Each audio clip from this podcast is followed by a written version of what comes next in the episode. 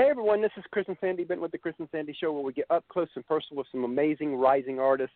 And today we've got a great show for you, as I always say, because we only bring great artists on.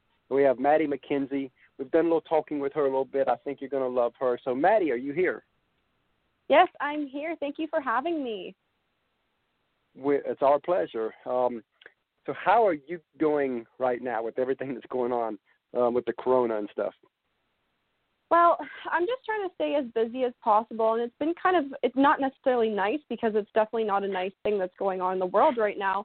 But it's really given me a lot of time to focus on building my social media oh, and yeah. getting as, as and getting as much content out as I can because before, like you know, as we briefly talked about off off air, I am a full time nursing student, so when I am from September to April, end of April, like I'm busy with school, so it's great to actually have this little bit of a break to really focus on you know my main passion in life which is music. So yeah. And, and it's funny because you know different artists are different. I mean because you're our 115th um, interview since january 3rd wow and, um, that's crazy. out of that you kind of see where people stand on different stuff. And it's amazing how really a lot of artists are like i haven't done a thing. And then other artists is like, man, I am writing some good stuff. yeah, it's all over, it's all over the spectrum. Like, you know, like yeah, like some of my friends um in country music right now, they're like, yeah, like I'm just taking mm-hmm. this as a break. And then I feel like people that are kind of up, more up and coming and like are mm-hmm. you know not quite in in the game 100% yet. This is our time to really like you know work out the good songs, do some mm-hmm. collaborations, mm-hmm. get the social media, do the live streams. It's just I think for people that you know are like me and we're we're just you know we're working and working and working to get to where we want to be. It's a great opportunity for us to spend that time to do it. Yeah, and it's cool that you said that because that's how I feel with even with our show. Because again, we only launched in January, um, so I remember right. when the lockdown started. Um, I told Sandy, I was like, uh, you know, this is our time to shine. Because again, when everybody's busy, it's hard. You have to go back and forth and try to figure out the times to to interview people. Still, I was like, when the lockdown happened, I'm like, you know what? Everybody's going to have time. They're going to want to talk to people because you know. Absolutely. And you know what? We we might actually get a little bigger artists through this than we normally would being a new show. And boy, have we! So it's been it's been really a blessing for us to, for everybody else to slow down so we can actually do our job even more. Perfect. That's the best way.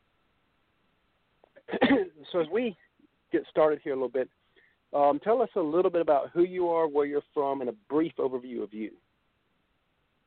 Okay, so um, as you guys mentioned, I'm Maddy McKenzie. Um, I'm 21. I'm turning 22 on June 17th. So I'm trying to ride out the 21st year of my life as long as I possibly can. Um, I'm I'm like dreading turning 22 for some reason. I don't know why, but I am. Um, I'm from Oakland, Ontario, Canada. So Oakland is a really, really, hmm. really tiny, tiny town. Like probably population 1,500, maybe. We have like one stoplight. Wow. Yeah. So I I'm in university right now. So like I'm doing a four year program to become an RN.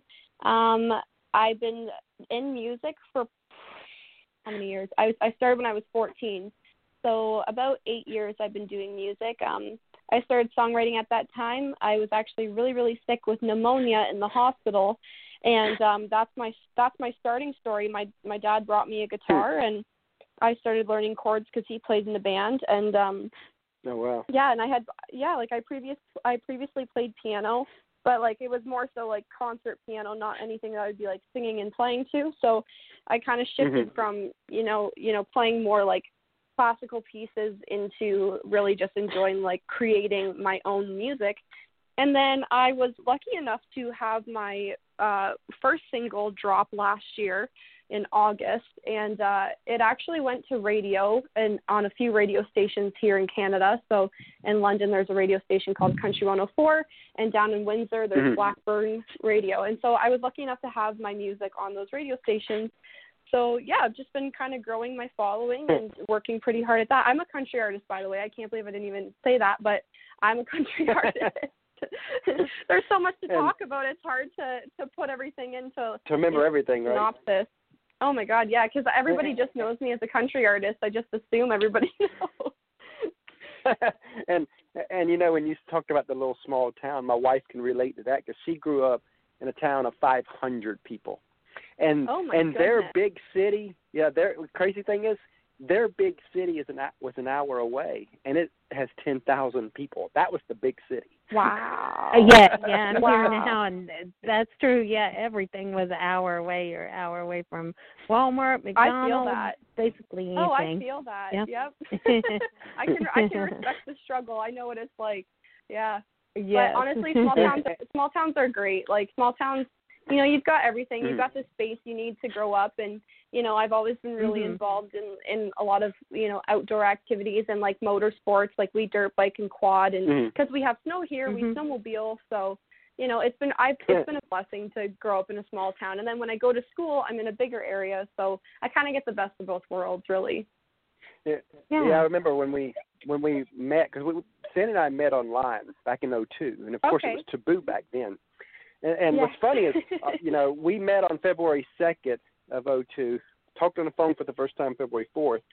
We set a wedding date February 18th and met in person March Oh, 4th. We actually, so we actually set, was meeting in person to see who we were going to marry. And Yes. she flew down here, and she flew down here Mhm. the first time. But the second time of us getting back together um, was um, me driving up to her place in Kentucky, and I remember that I met her in that in that little town of ten thousand people, it's Pikeville, Kentucky, and we met there, and then she um, I told me to follow her back to her and her parents' place. And I'm sitting there, and this is like se- 18 years ago. We've been married 17 years now. But um, Wow. I remember driving with her up in the mountains, and we're going for, and we're getting further deeper and deeper. And I'm like, where is this girl taking me? And- Yeah, way You're back like in the thinking you're beginning. gonna go. Oh no! It's like you're like gonna get murdered in the backwoods, but yeah, exactly. You know, it- Yeah. you know, a- and then she takes me on this one road that her her parents lived on, and it was one lane. I've never seen a Mhm. one lane road where if you if two cars are coming at each other, somebody had to back into a driveway.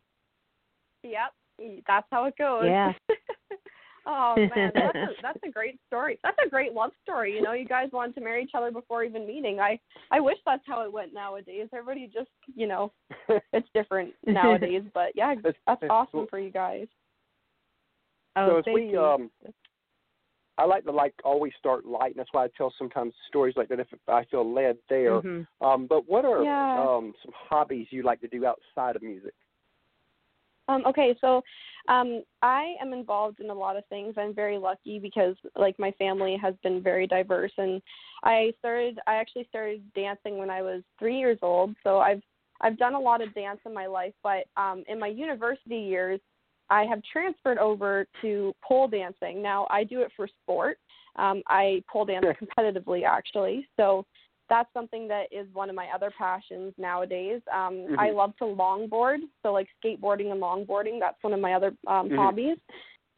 Um, what else do I do? I do a lot of stuff. I I just kind of try to dabble in everything that I can. I like to get involved in sports too. I'm pretty big into running. Um, just working out. I work out a lot. Just I just try to keep as diverse as I can because that's kind of the way I was taught to grow up. Is like, you know, have a bunch of things that you're into. And you know, my dad, my dad um does like drag racing, so we've always been called track rats because we've grown up around race cars and you know motorized things that go go fast. We're obsessed with all that. Mhm. We do a lot of boating, boating and um, you know, water sports too. Just just kind of like to honestly dabble in everything that I can and try new things and if I fail at it, well, frustrated, so I keep pushing until I'm good at it, you know. I'm one of those people Yeah. that like if I'm not if I'm not good at it right away, I get kind of mad, so I have to like focus on it super hard. So, yeah, that's kind of what I do. Uh, I, I know exactly what you mean. I remember when I was 14 years old, and I just picked up a bicycle, and I just started seeing this little freestyle stuff, and it just Okay. intrigued me so much. But I was horrible, and I remember a, a guy who I became friends with riding bike by me one day, and he wanted my frame on my bike, uh, and which he knew something I didn't know. He knew it was worth a little bit of money, and so he kind of cheated me because I wanted a chrome frame, and he didn't. And he had so he we swapped, you know, we became Oh, friends. no. But later on, I found out that he kind of cheated me. But I, I'm not They worried about you. that. But any, yeah, um, but I, but you know, he got what he wanted. But and I got what I wanted. So, so he, even though he cheated me, he didn't cheat me because I still got what I wanted. I mean, and then we Yeah. became friends, and he was a little better than I was back then. And I remember that it, about six, seven, eight months, us just pri- we would watch these videos together, and we just try this, and then, and at, within about a year, we, I was in contests and stuff. I done I done the Wow. flatland, I done the ramps, ramp stuff, and I was one of them crazy guys that would stand on their handlebars straight up and ride down Ah! the road. And so eventually, insane. but but I was horrible when we started. I mean, you know, it was like I had no balance, no nothing, and then it was like a year later, people were like, "Man, you you're just like a natural," and I'm thinking, "No, it's eight No. hours a day for a year." Yeah. you know, in, in down here in Savannah, it gets really really hot in the summertime, and we Mhm. we would we'd be out there eight hours a day, and it would just be we'd be soaked. But you know what? We would keep going and keep going and keep going. So I definitely get what you're saying that if you're not good, you make yourself good. Absolutely. Like that's what happened. I mean, that's what happened with me with music too because I actually Mm. am not a nat- I'm not a natural born singer. You know, like I I mean, Mm. I was singing when I was like 1 years old and like like doing the little like, you know, twinkle twinkle little star stuff, but I mean, I I'm not I'm not a Beyonce. Like I wasn't born with this immaculate, beautiful like voice inside of me. I had to work like day and night in like just all the time. I have to constantly be working on my voice to increase my Mhm. range, learn learn how Mhm. to sing like vibrato. Like I I have worked, you know, very hard to have the voice that I do. So sometimes when I'm singing and people are like, "Oh, like you're you have such a lovely voice." It's like I'm like, "Yeah, but that didn't come for free." And so sometimes I I I kind of get down I get down on myself a little bit because I I don't Mm. realize how much progress I have actually made. Because Yeah. you know, when I look back even on my videos when I was you know, like in grade 10, which I mean, in retrospect isn't that long ago, I sounded awful and I would never want to hear myself at that age ever again. So I'm I'm very I'm very thankful for where I've progressed. But yeah, like just like you said with biking, like it takes it takes a lot Mhm. of practice to get to get really good at something. It's not necessarily you know, not everything comes easy. And- and that's the part that a lot of artists don't get and i think that's why so many people quit the industry because they they jump in you know you, you you see this glory but you don't see the grind and usually i talk about the highs first and then i go to the lows because i always talk about both sides. Cause i want i think people need to hear both sides Hear it. al- almost every inter because almost every interview talks about the highs they never talk about the lows Mhm. and since we're kind of already going to the low side, I'll I'll bring that first instead of the other way around. Um, and here's Yeah. where I kind of want this to want, want this to go. I'll tell a little story of um, back in 2014. We interviewed Allison Steele from Two Still Girls, and at that time they were full time with music, her and her daughter. And I asked her what advice would she give an up and coming artist, and her words were, "This is going to sound funny coming from someone full time, but if your heart will allow you to do anything outside of music, go do that." and just keep music as a hobby. She goes, once you make it a career, even you might not be full time yet, but once you get to the point where you're like, I want this to be a career, goes, it's a game changer. She goes, you have to eat different, you have to think different, you have to sleep different. Everything about your life has to be nothing but music. She goes, she says the sacrifices we make, the sacrifices our family has to make. She goes, if we're if I got a horrible day today, it could be the worst day of my life. If I got a gig tonight, I got to get on that stage and smile like it's the best day of my life. She goes, I can't show them type of emotions as much because I just have to go do the job because even though it's my passion, it's now my job. And although Mhm. we love what we do, she goes, there's days I don't like what we do. And and but it but it doesn't matter. I still have to do it. And she goes, but Mhm. if your if your heart will not allow you to do anything outside of music, then go all in because that's the only way that those type of sacrifices and struggles will ever be worth it. What do you think of what she said? And let's go there a little bit. Yeah, so I I totally agree with that. Um, you know, although I am a student and everything, this degree is not. I, I always say this. This de- this degree is not for me. This is for my parents. Like Yeah. you know they they wanted me to have something to fall back on but once i'm out and i've you know written my registry and everything like Mhm. music is going to be music is going to be it because i thought to myself Exactly. you know i ever since i was 14 i've been thinking to myself you know why can't people see what i see in this and why why is it just me Mhm. fighting for this right now but you know what it's not about what everybody else around you sees it's if you believe in what you're doing and my heart Yeah. I I I know that if I didn't if I didn't at least give it a shot, like a real shot, like doing it full time, then I would You'll I would it. die with regrets. I will die with regrets and I do not want to have that in my life. I I only live one life. Maybe maybe, you know, Mhm. we are reincarnated in some form, who knows? But as far as I know, this is the only life I've been given and why would I just, you know, live my life to satisfy other people? Right? this is this is my my life Yep. to live. If I want to travel with music and I want to pursue it 100%, that's my choice and that's my decision. And if other people don't like Mhm. it, then too bad for them. It's not it's not what they want for me, but it, that's okay. You know, yeah, so and I love what you're saying there because I, I've got friends of mine, and, and this, you know, I always try to tell people, please don't try to steal the passion from an artist. You know, you got people say, Mhm. you know, artists just need to get a real job. I've heard that over and over from people, and I try to stop people. Said, please don't tell an artist they need a real job. They actually got something better, a passion that they're striving for. When you sti- when, when you when you pull that out of an artist or out of anybody creative, this is what you do. I've got friends of mine that are 10 to 15 years in their career, and they're miserable. And I'm not saying all my friends, but there are few, there's some that are miserable. And you sit down with them, you're like, man, you know, you got this great lifestyle, you got this great um, family, you got this amazing career, and some of them will stop me and say, the, the stop, stop, the career's the problem. I'm like, you, you went to four, six years of college for this career. What do you mean it's the problem? I mean, and they're like, no, I went, I went did all this for my parents or my friends or my guidance counselor. So everybody kept telling me this was where the money's at. They said what you, you what you wanted to do could never make money, so I needed to do Mhm. this, and now they're miserable. Yeah, and that's I I I feel that. I understand that because, you know, every time anyone's like, "Oh, well, Maddy, you're a nursing student." I'm like, "Yeah, but I'm a musician. That's what I am." And you know, nursing Mhm. is of course of course I would never, you know, deal with my I would never treat my patients differently because I'm a musician, but you know, like Yeah. I I would do my job how it needs to be done and it would never it would never be sacrificed.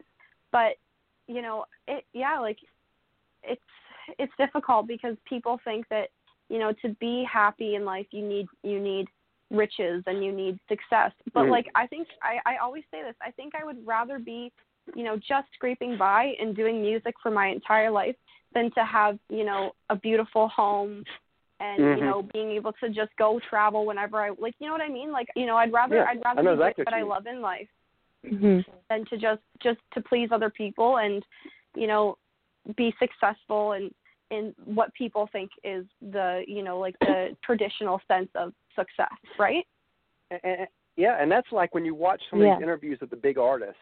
Um, the host is almost always taken out. There's always almost every host will ask the big artist the same question: What would you be doing if music didn't work? Almost, I've I've heard Right. that over and over and over. And 90% of the time, not every artist answers in this way, but most of the artists tells them, "I'd just be a broke musician. I had no plan." Yeah This w- this was Yeah. it. It was it was either this or I'll die broke. yeah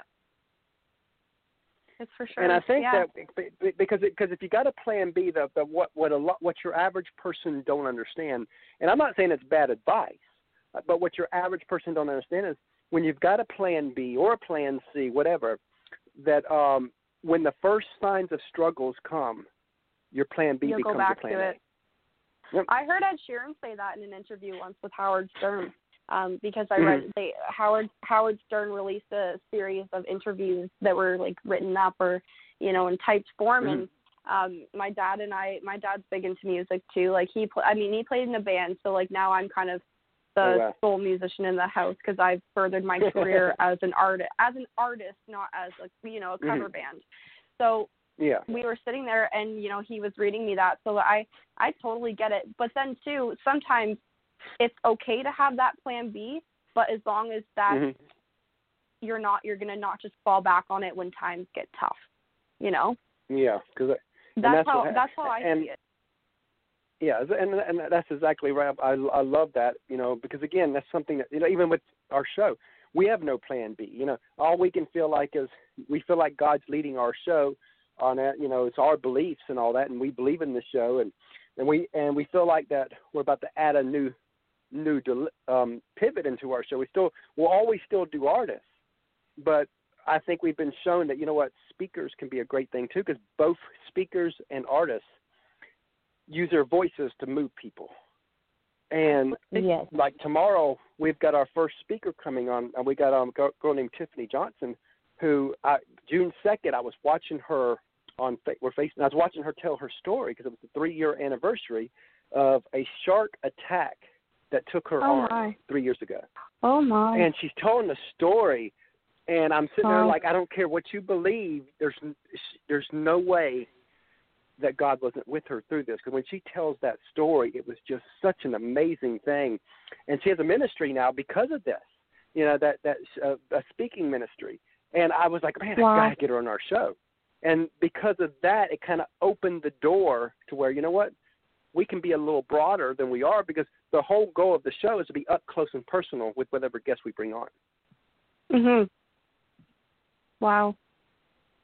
and so that's good. It's going to be awesome tomorrow. It'll be our, you know. Now, granted, we did bring our pastor on, I guess, back on Easter. Yes. You know, I wanted Oh, to do something for Easter. you know, I wanted to do something for Mhm. Easter. And he's got a c- story where, you know, he's fought cancer in the last year and a half, three different times. He's still fighting it, and it's an amazing story. And I brought and and I was like, I, t- and, and he's been one of the few people here in Savannah because, like you were saying, nobody really supports what you do. We're same way. We totally get it. He's one of the few people Yes. that here locally that is that you know when we like we were sitting in the church one day and he came up to us and says, "Chris and Sandy, I want y'all to know that I'm proud of what y'all are doing with your show." He didn't say proud of y'all. Uh-huh. He said proud of y'all with your show Right. specific because he yeah, and that meant so much. So when I when it I, I didn't want to take off for Easter, I was like, man, what can I do for Easter that's a little that'll be a little different. And I was like, ooh, I got it. I wonder if he would come on our show, and he did. So we did a whole thing with him. So that was pretty cool. Um, but you know, again, the, the whole sh- purpose of the show is to bring out stories from the artists and artists, guests, whoever we have, and that and that was something that we're starting to see this broaden a little bit. So we're excited about both things. Excited about the artists we bring on, but we're going to be excited also about the new add-on to the show too. Right. Yeah. So and like that that's that's so wonderful that he you know, it wasn't just like I'm proud of you. I'm proud of what you're doing with your show, right? And I feel like I mean, Yeah. again, a lot of the times with me, um, so I actually was born with low vision. So I have something called macular dystrophy. Usually people who are Oh, wow. older get macular degeneration, but I was born Mhm. with the junior form of it. So I'm completely blind in my central vision. I only have peripheral and um Huh. I I'm the first nurse. I'm the first nursing student at my university, if not Canada, to go into nursing with low vision.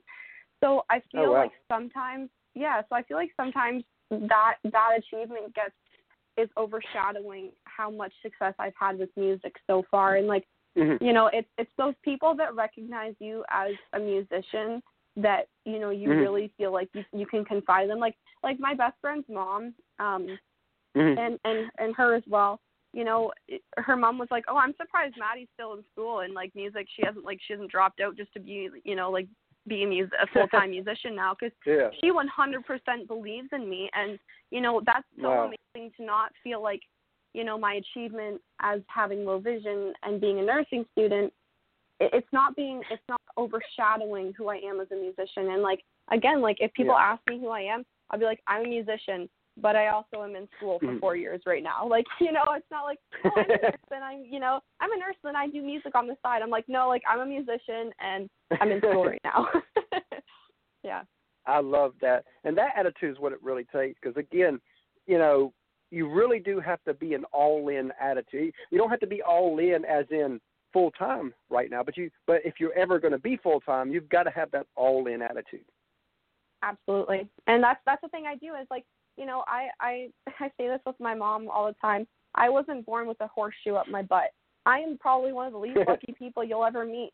But just because I I'm not, you know, I'm not being picked up right away by, you know, a label Mhm. and I'm not going viral and all this stuff doesn't mean that I'm not going to keep grinding. I'm not going to keep my, Mhm. you know, keep pushing forward and keep moving forward because the video every time I write a new song, that's me moving forward and me bettering myself Mhm. and getting more music out there into the world. Right? So yeah. you know you just got to keep you got to keep pushing and have that all in mentality even when things aren't necessarily going your way Exactly. And when we get off of this, you should go uh, later. Should go read my latest post because I kind of talk about me being an outcast all my life. But I think you'll relate to that story. Yeah. oh for sure i would consider Um, myself an outcast too and and what's funny is see my, my wife and I we you know we've been a 24/7 couple since the day we married. And and Right. just that one issue Mhm. makes us an outcast. Cuz people are like, "Oh, y'all are crazy. Y'all are stupid. Y'all are unhealthy." I I mean, Oh, we, we've we've heard, heard all of it. and and it's funny because year after year after year after year we've heard this, and year Mhm. after year people who tell us this end up divorced, and then end up Right. divorced, and and we're sitting there saying, well, we must be doing something right because we've been married 17 years and still happy you know, yeah that's Yeah. and, Well, and it's mean, the way we want to live.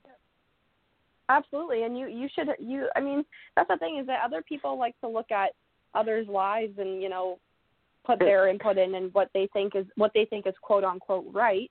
But you know everything it works differently for everybody. You guys work well being the 24/7 but you know what? I know some people that can't stand being together 24/7 and they need that space and it just it differently for everybody you know? Like Yeah, everybody has their own way of doing Mhm. things. Yeah. So since we really hit the rough side of music, because again, I always want to hit both sides. Good, because we Mhm. uh, we did the opposite. We normally do it. Let's go the other way now. And uh, when you look back on your career so far, tell us some moments, a few moments that really stand out where you're like, "Wow, I got to do that."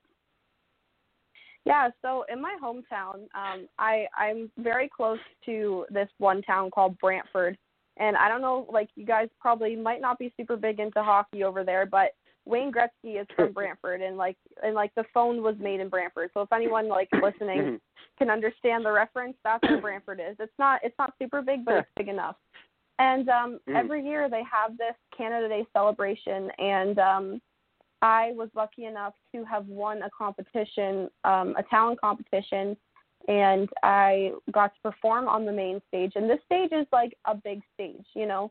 It's not. It's Mhm. not. It's got like the two, the two big T, like what do they call them? Like the big monitors, like big massive, and they project your face and like your name and like Mhm. it was it was absolutely Mhm. insane. So that was a really big moment for me. I also at my university um competed in another competition where I got to be on a similar actually a bigger stage than that one. So, you know, like a it, I've been lucky enough to be been on quite a few large stages and I would say I say definitely another highlight is having my first single on the radio, you know, and going into Wow. the radio station. I I'll never forget how that went. You know, I even Mhm. from recording it, it it was almost like it was magic, and that's when I was. Mhm. I that's when I'm my most happy is when I feel like magic is being created. And when I was in the studio, like my parents were there, and you know, I I never really see my dad cry, but he was crying, and like my mom was, and Oh, I was wow. trying to stay focused. I was trying to stay focused because I'm like, hey guys, I got a job to do. Like, don't make me cry. So you know and so we were all just having this amazing family moment and like like even just like being in the studio i looked at my mom and i said mom this is what i am supposed to do with my life it is Mm. every single thing every piece and part of me knows where i'm supposed to be right now and it's right here and so that having the song recorded was amazing. And then you know the whole process of going to the studio sitting down for the interview Mhm. and seeing my name when i when i was when I was queued up, I was queued up in between Luke Bryan and Old Dominion, and then there my my little name Maddy McKenzie was sitting in between these massive, massive artists, and I just like I started crying. I bawled my eyes out because that was such a wonderful moment for me, and even though it was just you know. It was just that one single radio station at that time. The other, like the other radio station, came a few months later even though it was just Mhm. that, like Mhm. it was just so amazing to feel like I had made it in a sense. I had accomplished a dream that Yeah. I had always wanted. And yeah. you know, so there my name was. I'm being interviewed, and they do this thing called Top Five at Five. So they do the top 5 Mhm. songs in the in the country that day, and people vote in, and like these songs battle each other. I battled Luke Bryan, and although I didn't win, I was, I was, though the top five, I was number six. So out of Oh, wow. all the songs that out of the songs in the country that day, I was one off from being the top five.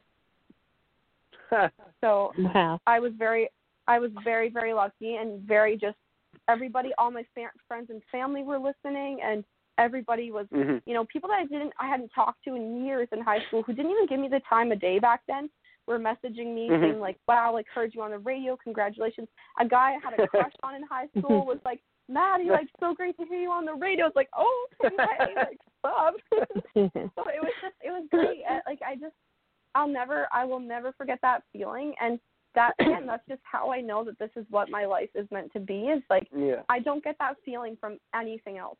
Nothing else gives me I could I could win academic achievements. It doesn't matter what it is.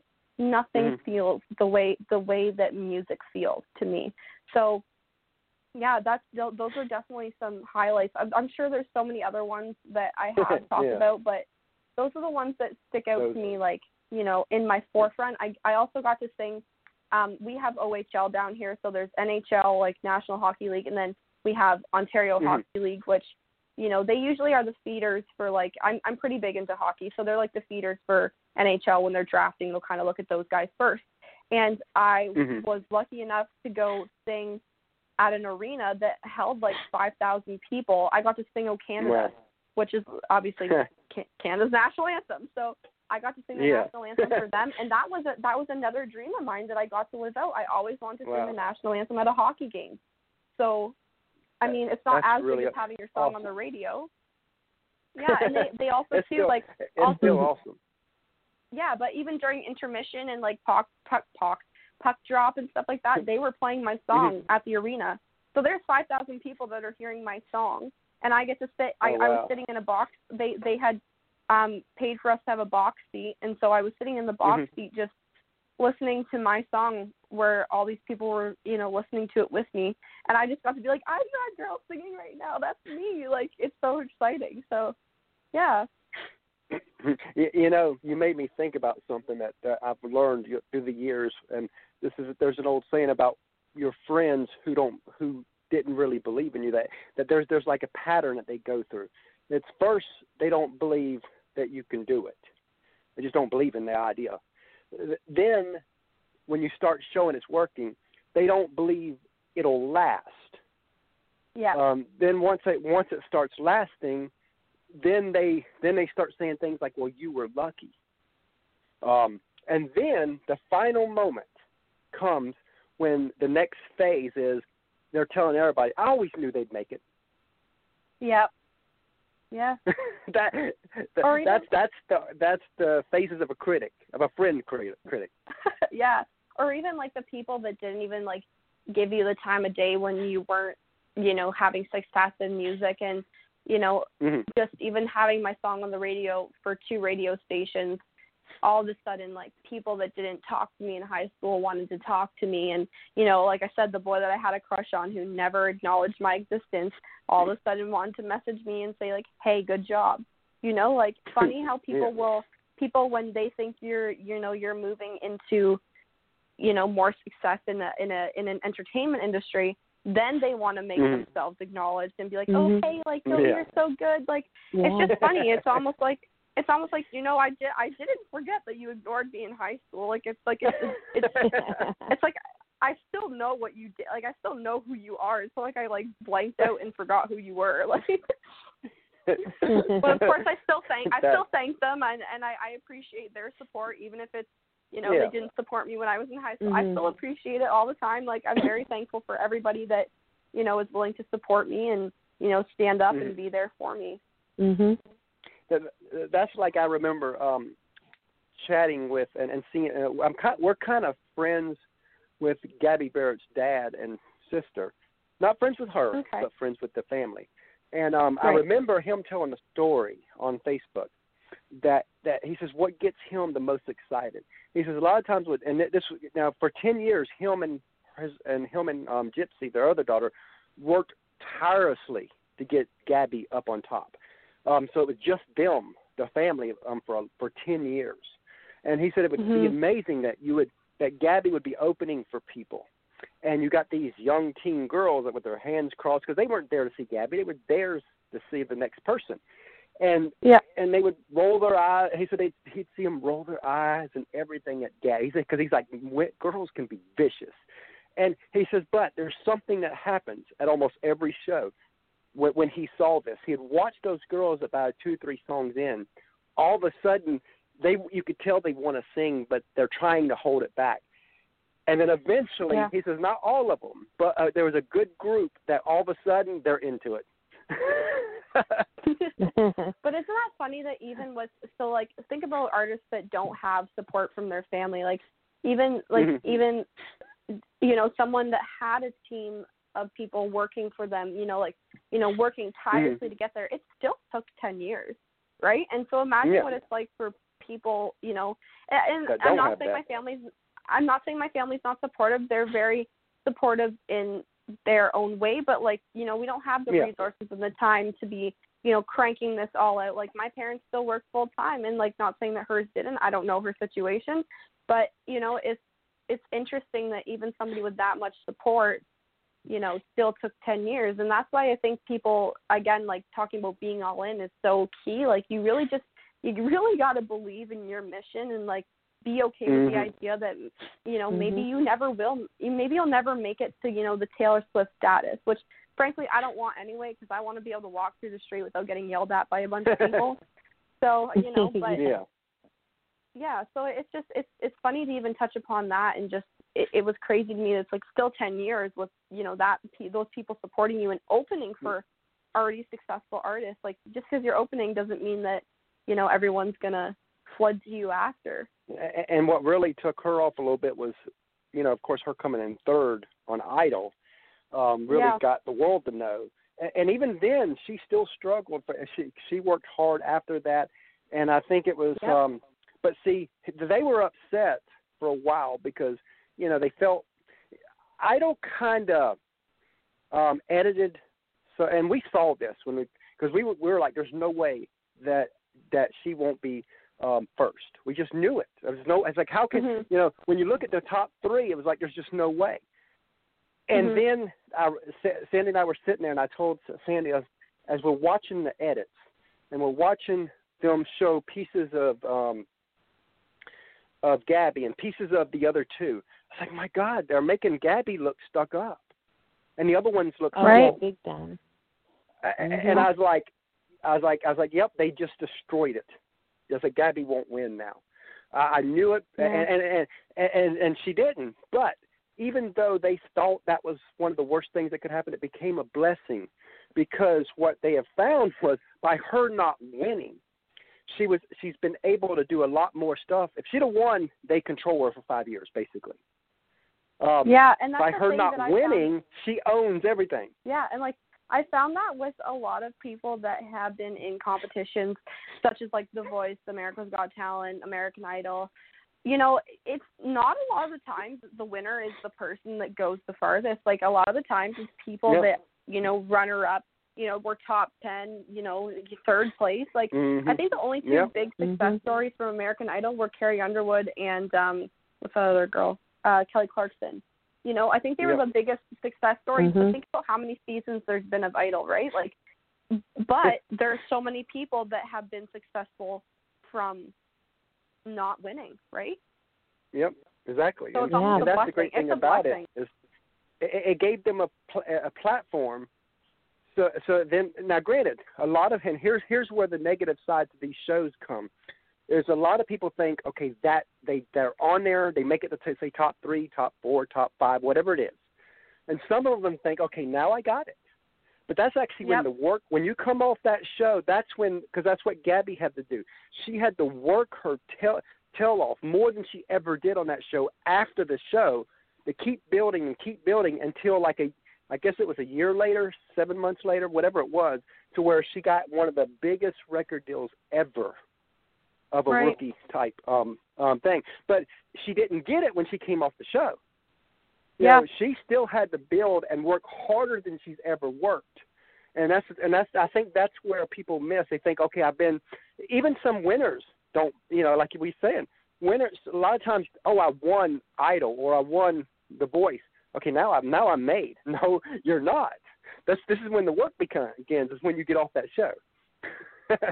Ab- no, absolutely, and and that's the thing with even being just on the radio. People think that you know just because you're on the radio means that you are you know you made it. You've now. made it. Mhm. that's not that's not the case. Like that's just not the case ever. Like you know, but that's why you got to keep pushing and do as much as you can all the time. hmm Sounds good. We're going to take a quick commercial break, and then we're going to come back and play Sure. your song "Dreamer." How's that sound? Sounds great. Sounds great. And then we'll talk about that when we come back. All right. Awesome. Hey everyone, we have partnered with another great podcast called the Sports Guys Podcast. You can find them over at thesportsguyspodcast.com. The Sports Guys Podcast is a sports and country music podcast hosted by Brandon, Nick, and Andy. They cover sports on a state, regional, and national level with many of the biggest names in the sports industry. The Sports Guys also host a Backstage Pass music segment where they go behind the scenes and talk with some of the biggest artists in country music, everything from Texas country, Americana, as well as Nashville artists. The Backstage Pass provides a more in depth look at the musicians' rise in music as they talk about their career and tell stories about their music to share with their fans. Many of the same guests will be appearing on our show as well. Again, you can find them over at the thesportsguyspodcast.com. It's a grand slam of sports and music. Please go over and check them out.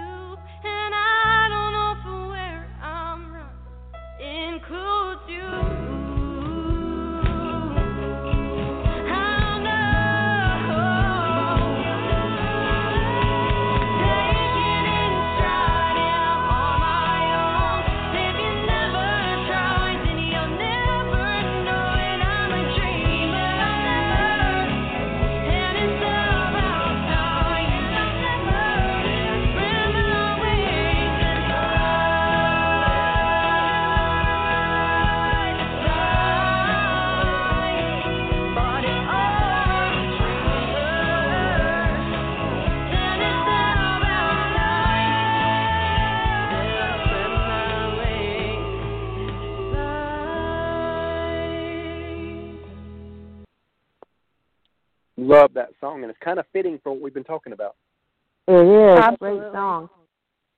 Mhm. because we talked about a lot about what that song Mhm. really hit, hits that you're alone and all that.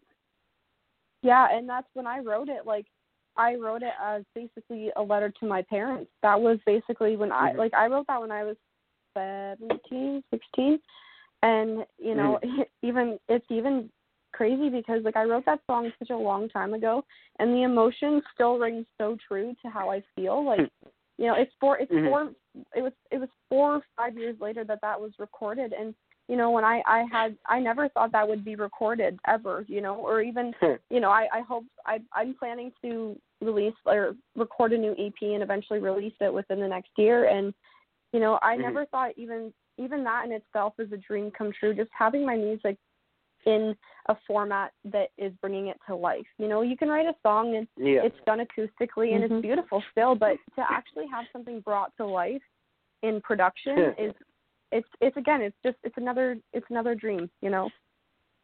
Yeah, that is really awesome. And one thing we like to do on our show is we're we consider our show like a family affair. So we always have our eight-year-old come on and ask one question. So Sandy's going to get him on real quick. And and we've got a 15-month-old little girl that when she gets a little older, Aw. we'll plug her into the show too. So right now it's just Yeah. him, eight. Okay, here's Christopher with his question. Okay. Hi, Maddy. What's your favorite food? My Yes. favorite food, yes. Okay, Christopher, my favorite food is probably buffalo chicken mm. or pizza. That's what's yours, though, Chris? Pizza. Oh my gosh, what kind of pizza do you like? Pepperoni. Oh, we're twinning. We're twins. Look at that. I love pepperoni pizza too. Okay, bye. so cute. Okay, bye.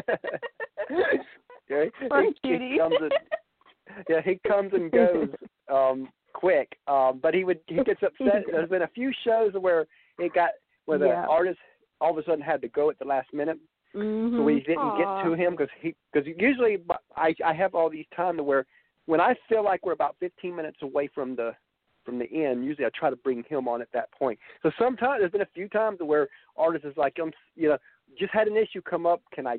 I mean, can we cut this about another minute? I'm like, okay, and so we don't get him, but he he gets upset when when we don't. Oh, it looks like he's gonna steal your job eventually. That's so awesome that you know he's comfortable, you know, talking to a bunch of different people, and good for him.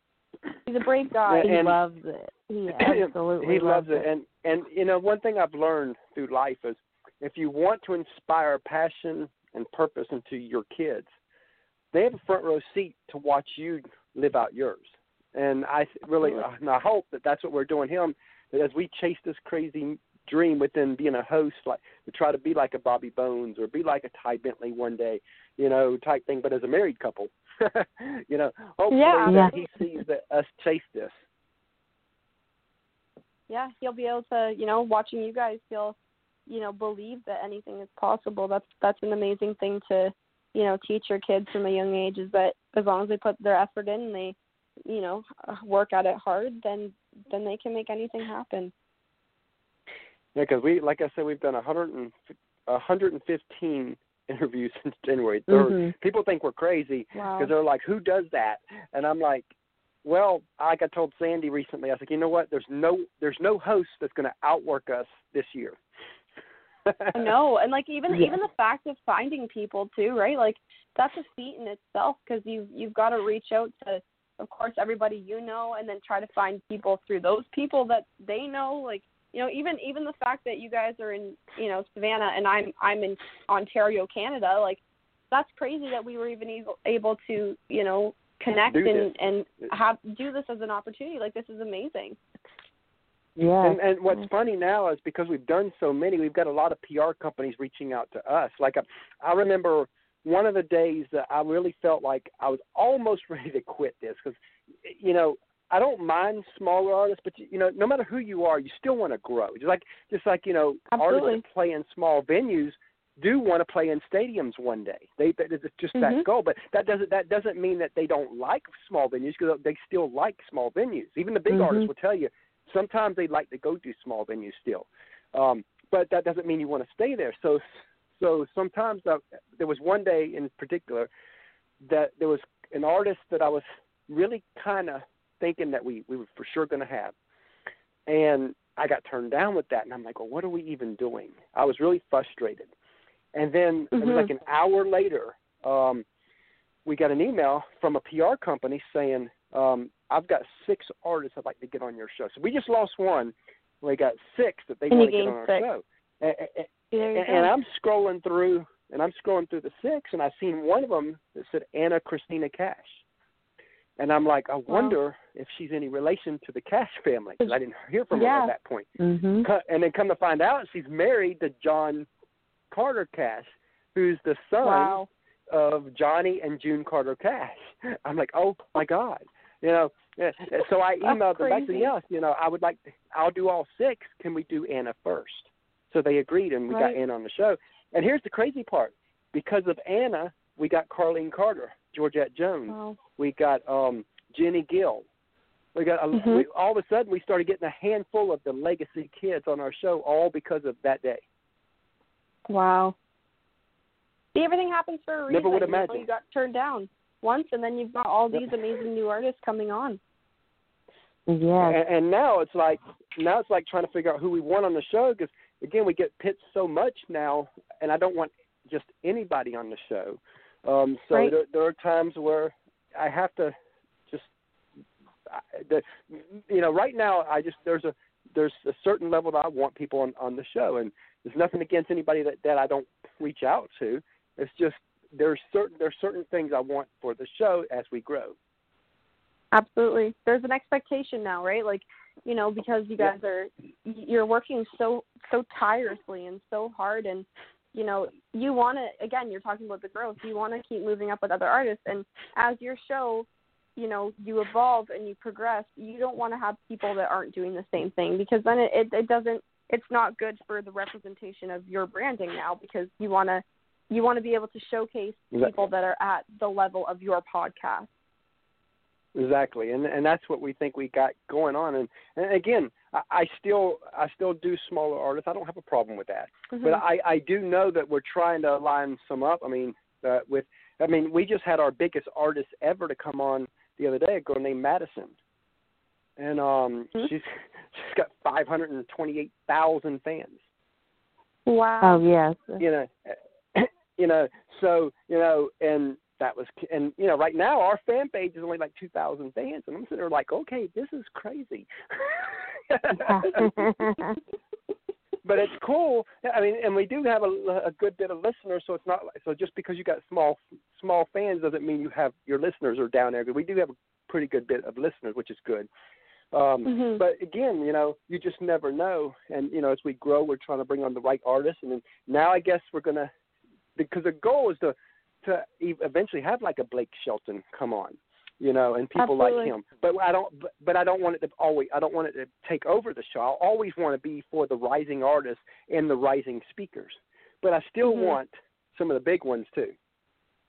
Oh, of course, for diverse. You know, just adding in a sprinkle here and there because you know, say you have Blake Shelton Yep. on or any of those those people, you're drawing in more people, and then that's more people to discover the rising artists, right? So you're in turn Exactly. helping rising artists a- out by having bigger artists.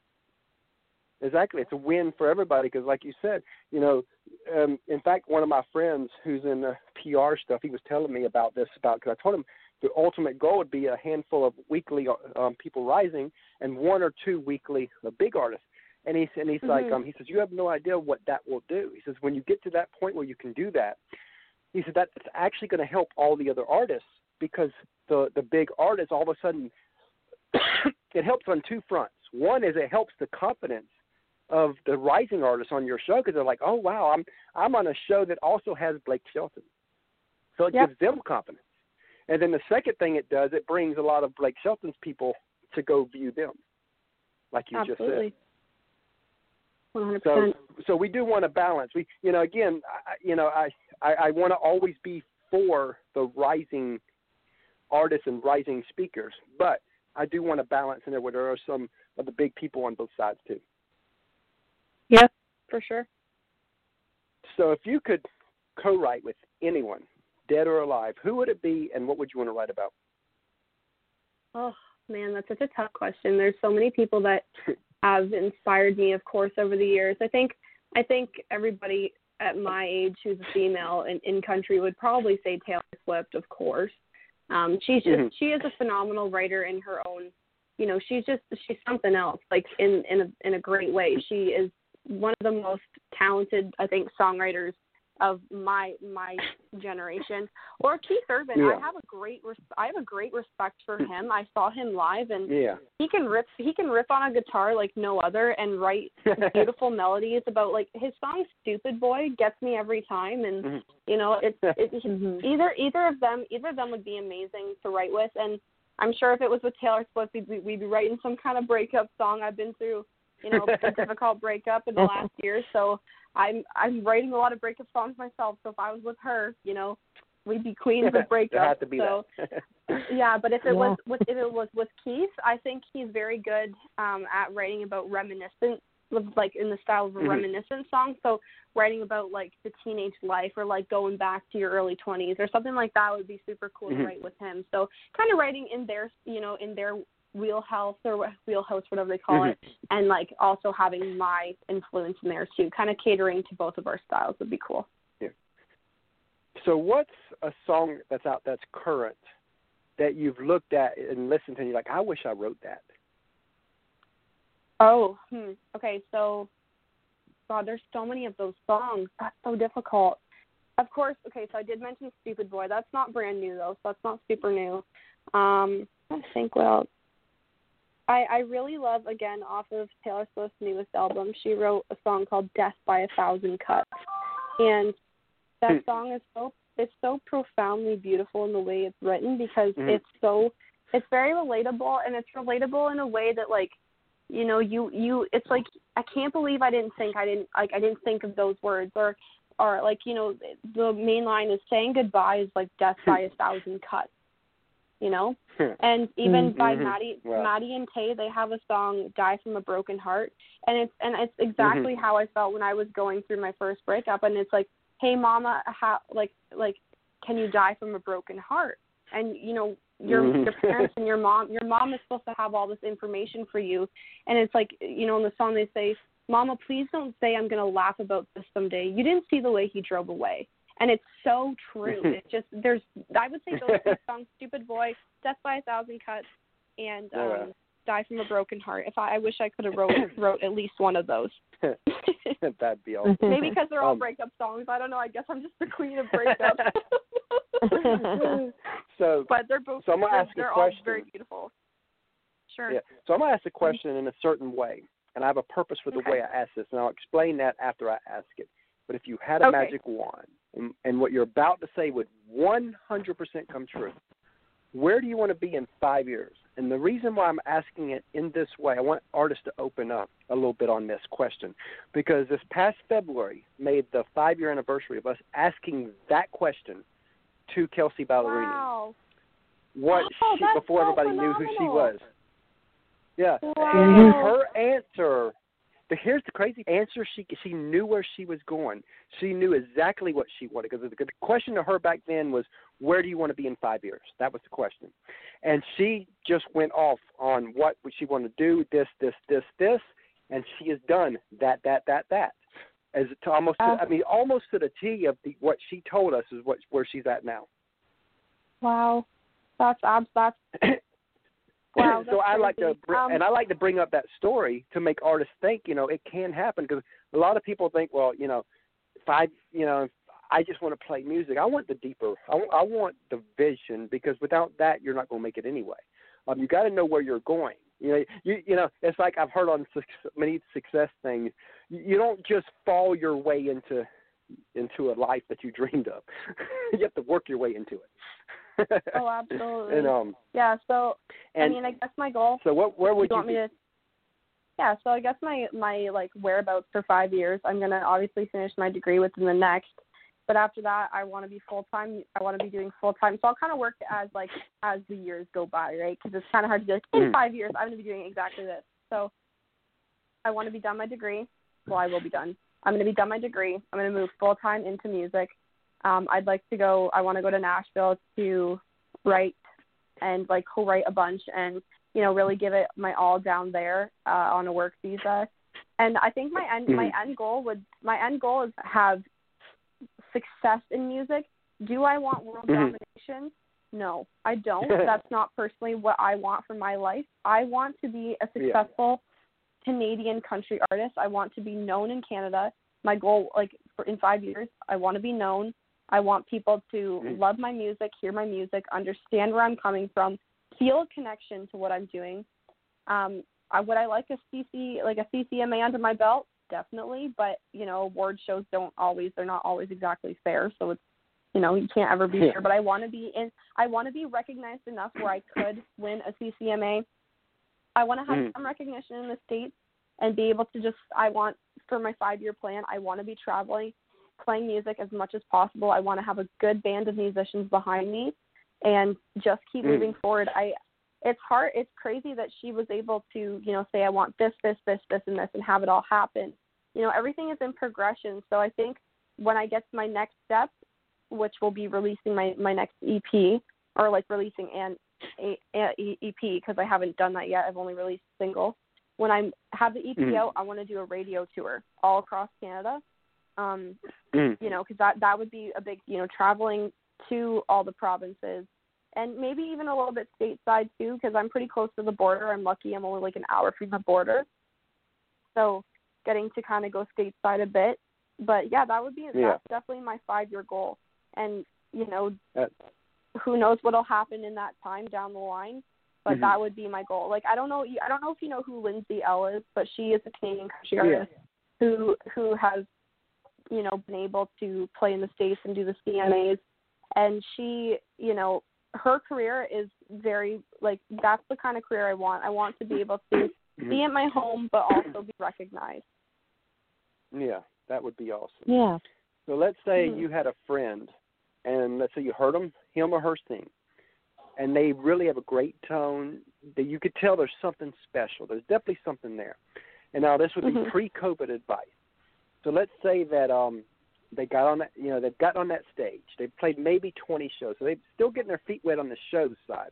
They played maybe 20 shows or so, but they've gotten on that stage and they got what every artist says that stage bug, that stage bug, and and they're Right. like, wow, you know, the crowd is cheering for them. They just know they're in the right place. They come to you and they say, Maddy, I am supposed to do this with the rest of my life. What advice would you give that specific person to help guide them the next two, three, four years? guide them hmm. well i'm not necessarily see because i'm so new like not new in my career but because there's still a lot i have to learn i i wouldn't i definitely don't know if i'd be able to provide them with some sort of aha moment type guidance but, i would definitely believe me, say you've went don't- believe me, you've went through enough. Uh, you've went through enough already to where every artist that's done even what you've done still has advice within them. So don't yeah. Right. So, so don't cut yourself short here because you've got to find. You know, you, you know Yeah. you have done a lot already. That again, several things you named earlier. Uh, most artists never have done that. Yeah, so I guess what I would say is don't lose the feeling for it. Don't lose the passion Mhm. for it because sometimes it does feel like work and you know, you still want to remain that passion to keep driving you. And, you know, just because yeah, you played a few shows doesn't mean that that's like, you know, that's it for you and everything is set from here on in. you know, you have to grind and you have to work and you have to push yourself every day to pick up that guitar and you know learn a new hmm. song or write something down or record a video for people who want to see you sing. You've got to keep moving forward. You can't stay stagnant. Like if you don't keep moving you're never going to get to where you want to be and that's what i would definitely tell them is that don't let it go to your head don't let these shows go to your head you need to keep pushing if you want to move forward And see, that's great advice. I told you you had it in you. I just didn't want to say something too cliche, like just keep trying. You know, like I mean, it's you know, I, I that's I that's but what but, I've done. but in I- reality, that's what you got to do. But in Oh, reality, it's, it's that's one of them things where you know what you just like- like I remember the one of the best advice I ever got for this show. Um, I was chatting with a friend of mine in Nashville, and I asked him, "What advice would you give us we launches?" And I think this is great advice, not just for us, but for artists, but really for people in general, especially in the creative form. Um, but he said, um, "I got one piece of advice." He says, um, "Be and stay authentic, no matter what." He says, Right. you can tell every Bobby Bones joke. You can tell uh, every Ty Bentley joke, and so you might can even pull it off and create some kind of audience. He says, but the day's going to come when authentic Chris comes out, and when that day comes, you will lose every bit of your audience because they were never attracted to authentic Chris. They were attracted to fake Chris. So if you stay Right. authentic right from the beginning, you may grow slower, but you'll create you'll create the right audience Absolutely. and I've never forgot that. And so I try to. That's why we have a conversation on this show, because to me, that's me. If I can't, I'm a conversationalist. I mm-hmm. can't just be an interviewer.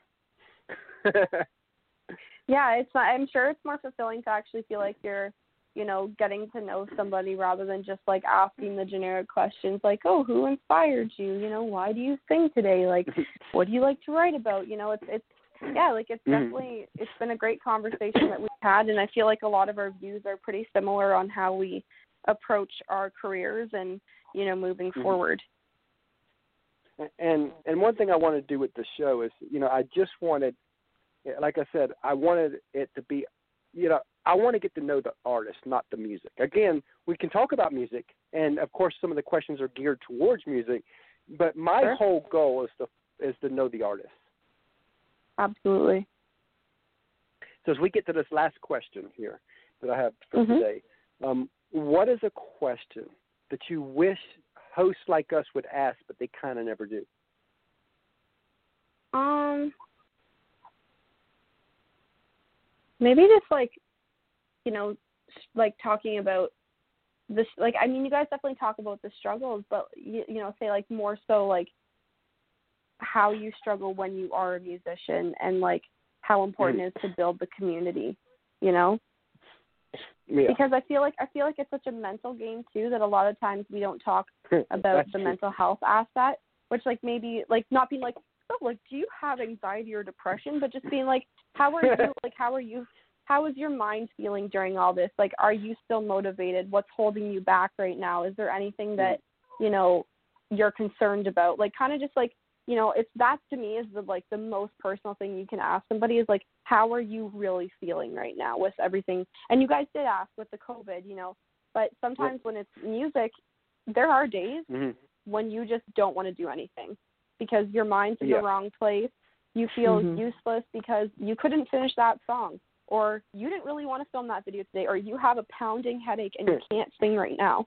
You know, so Mhm. even just asking those difficult questions, I feel like like you guys have been amazing with that, and like I thank you for asking the difficult questions because a lot of people don't.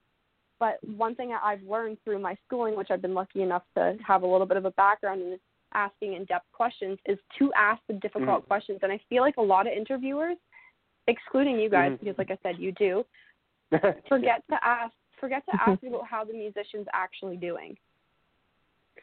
And I don't think, and, and here's my belief, and I could be wrong, but I don't think that it's that they forget. I think they're scared to go down that road because they're That's not true. sure how their audience, the audience will react. They're not sure how the um, artist will react. So they the fear stops them.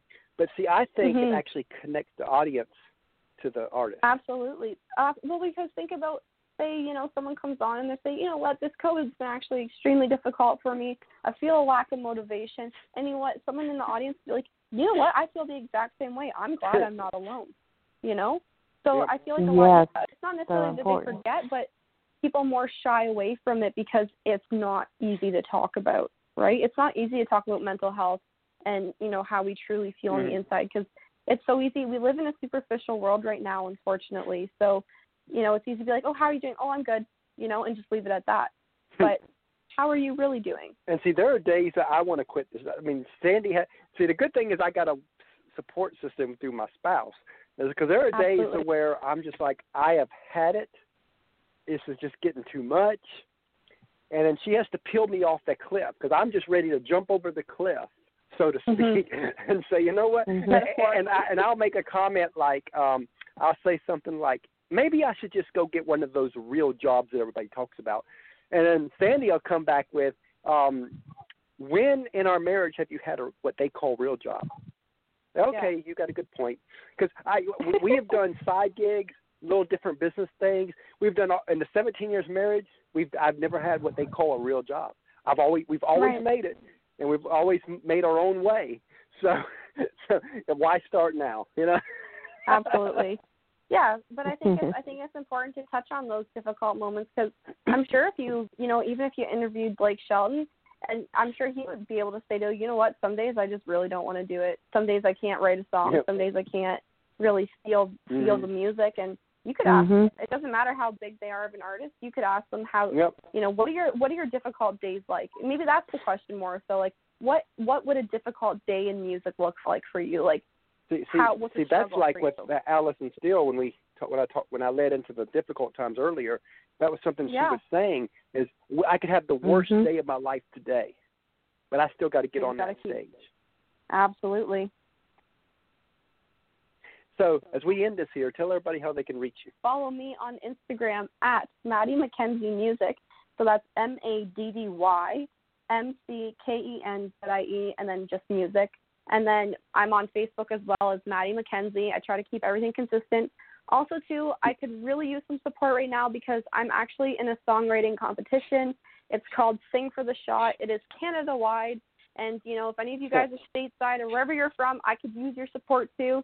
If you go to my Instagram or Facebook, I have the link to vote for me.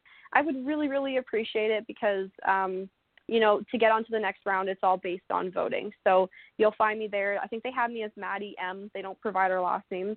So yes, please, Cool. guys, go ahead and follow me. My my song Dreamer, if you like it, is on Spotify, Apple Music, YouTube, basically anywhere you can download or stream music. So yeah, that's how you can find me. And I love that. And you know, we really enjoyed having you on. Look forward to having you back down the road. Thank you so much for having me. This was such a great experience, and you guys really get deep into the to the mind of a musician, and and that's I appreciate that because not a lot of people go in depth the way you guys do.